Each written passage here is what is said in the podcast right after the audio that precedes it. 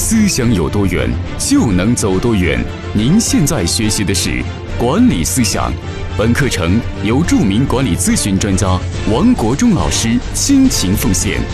传播商业文明，让世界更美好。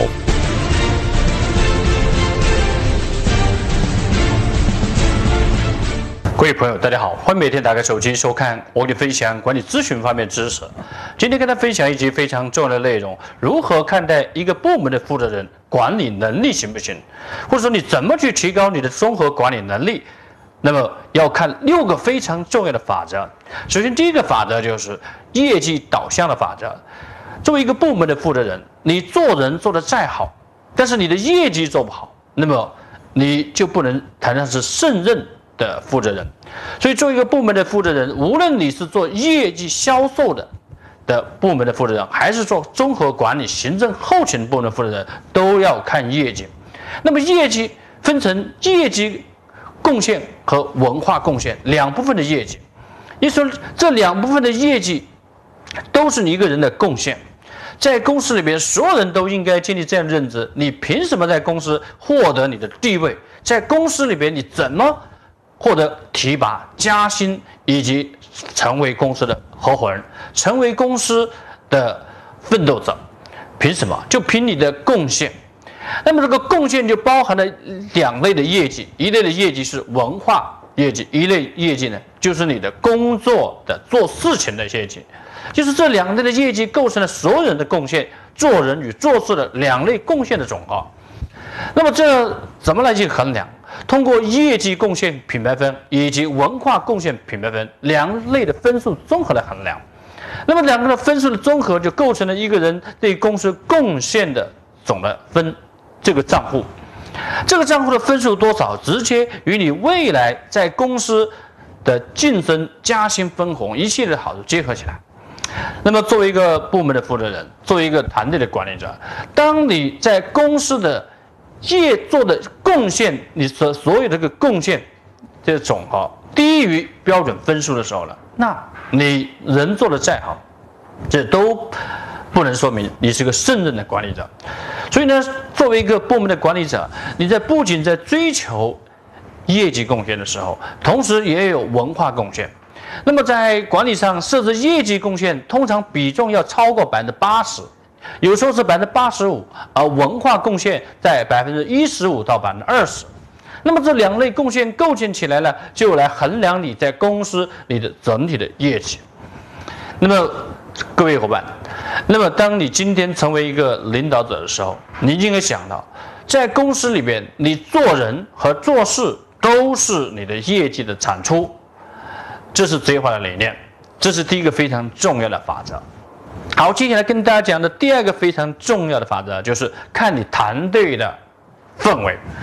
看你团队的氛围好不好？就说你作为一个部门负责人，你能力行不行？你管理团队水平怎么样？看你的团队的整体的业绩贡献和文化贡献之外，还要看你的团队的工工作氛围。比如说，你的团队是一盘散沙，你的团队很多人。不够奋斗进去，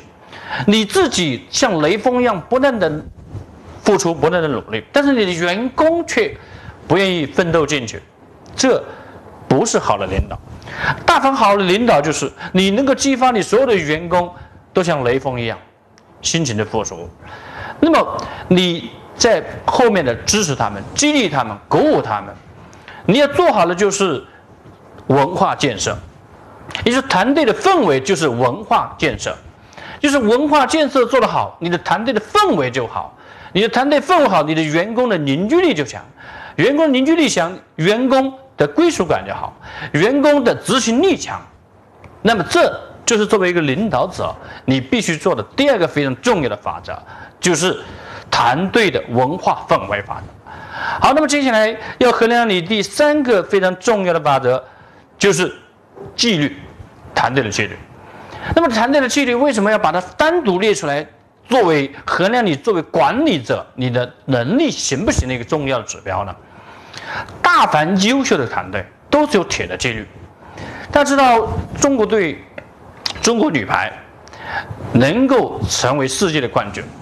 郎平就非常强调就是团队的作风建设以及纪律建设，就是无论是今每一天的作息和训练的纪律都是抓得非常严格的。那么大凡优秀领导都是这样，把团队的纪律看得非常的重。那么如何你做好团队的纪律的这种建设？你首先从管理者开始，你就必须做到以身作则。以身作则不是说服下属的重要理由，而是唯一理由。那么这句话是联想的柳传志作为联想的我企业文化，又是非常重要的名言。那么你今天作为一个部门的负责人说，当你的团队的纪律状况都很差，都很懒散，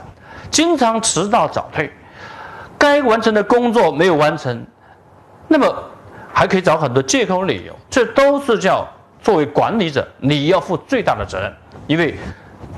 一个部门的文化是由领导决定的。领导是什么样的作风，你的团队就是怎么的作风。所以，领导决定团队是永远不会错的法则。那么，这就是作为管理者，你要把你的团队的纪律抓好，就要抓好敬畏规则的文化。好，那么接下来要做到的第四个方面就是。你看，你的内部客户的满意度怎么样？就是作为一个管理者，你带领你的团队，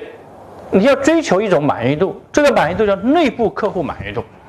那么这个内部客户满意度就要建立一种观念，或者叫一种文化，这个文化叫客户价值的文化。无论你是行政部、人力资源、后勤、研发还是市场营销，所有的人都应该追求。跨部门之间的合作，把内部的员工、内部的部门当做客户来看待，就是外部客户是给我们订单、给我们钱的衣食父母，而我内部我们互为客户，要建立起内部客户的这种观念。那么你要衡量一个部门的负责人，你的管理能力行不行？那么有有个非常重要的指标，就是看你的内部客户满意度好不好。如果你的内部客户，对你部门极不满意，你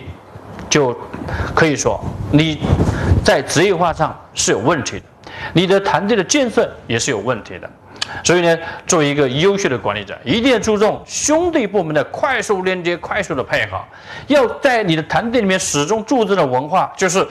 兄弟部门、跨部门都是我们的客户，是我们衣食父母。离开了这些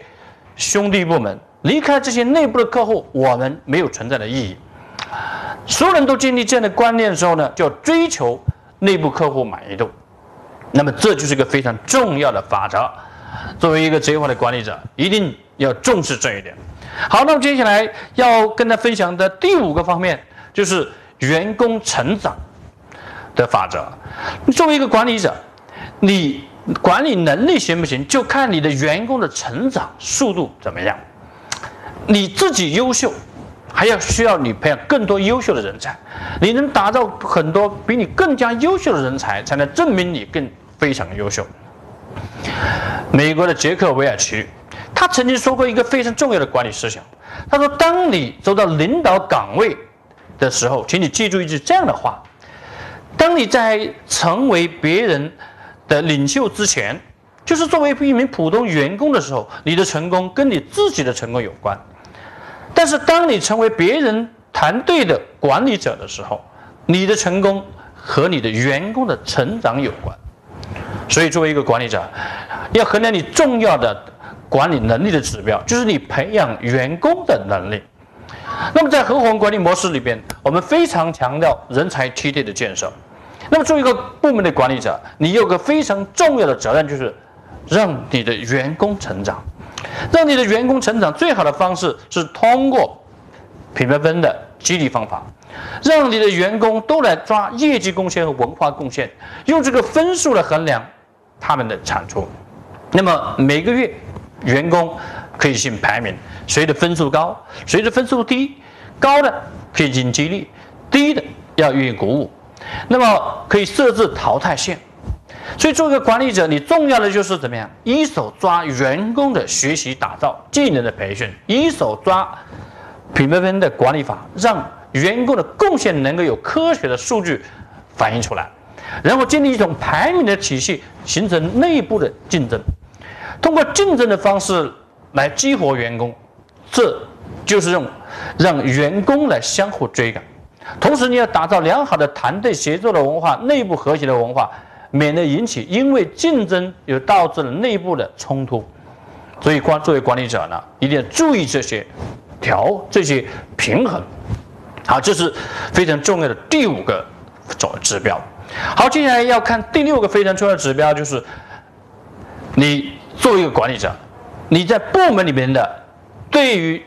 制度建设的贡献。作为一个部门的负责人，你除了带领员工完成业绩贡献，做好文化团队的氛围，培养员工，你还有个非常重要的的能力，就是要建设部门的制度。很多些管理者建立这样的观念，就是说，他认为制度写制度不是我的事情，那么我只是带领员工把事情完成就好了。这就是不职业化的体现。职业化的管理者一定要建立这样认知。除了带员工做事，还要带领员工做人，还要更重要就是建立一套制度的系统，完善部门的制度是你非常重要的指标。所以，对于任何一个部门经理级别的干部，都应该建立起这样的综合的指标。其中有个非常重要的指标，就是制度建设的有效性。这个指标非常重要。那么，这个制度建设的有效性包含了你完善制度以及制度的实行状况。比如说，在导入合伙管理模式的时候，一套全新的管理体制和管理的制度系统导入。那么，很多些管理者如果没有建立科学的职业化的的观念的时候，他认为这套制度的执行、执行和完善不是我作为管理者的责任，这就错了。所以呢？我们在对于各级的这些三级以上的合伙人，都要建立这样的一个指标，就是你作为部门的负责人，你要考核，你要接受一种考核，就是制度建设的有效性。那么有了这个指标的考核，那么所有的管理者就知道，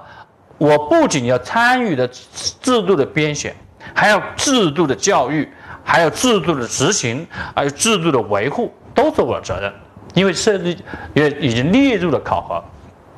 好，以上就是作为一个部门的管理者，你衡量自己是否是一个合格的管理者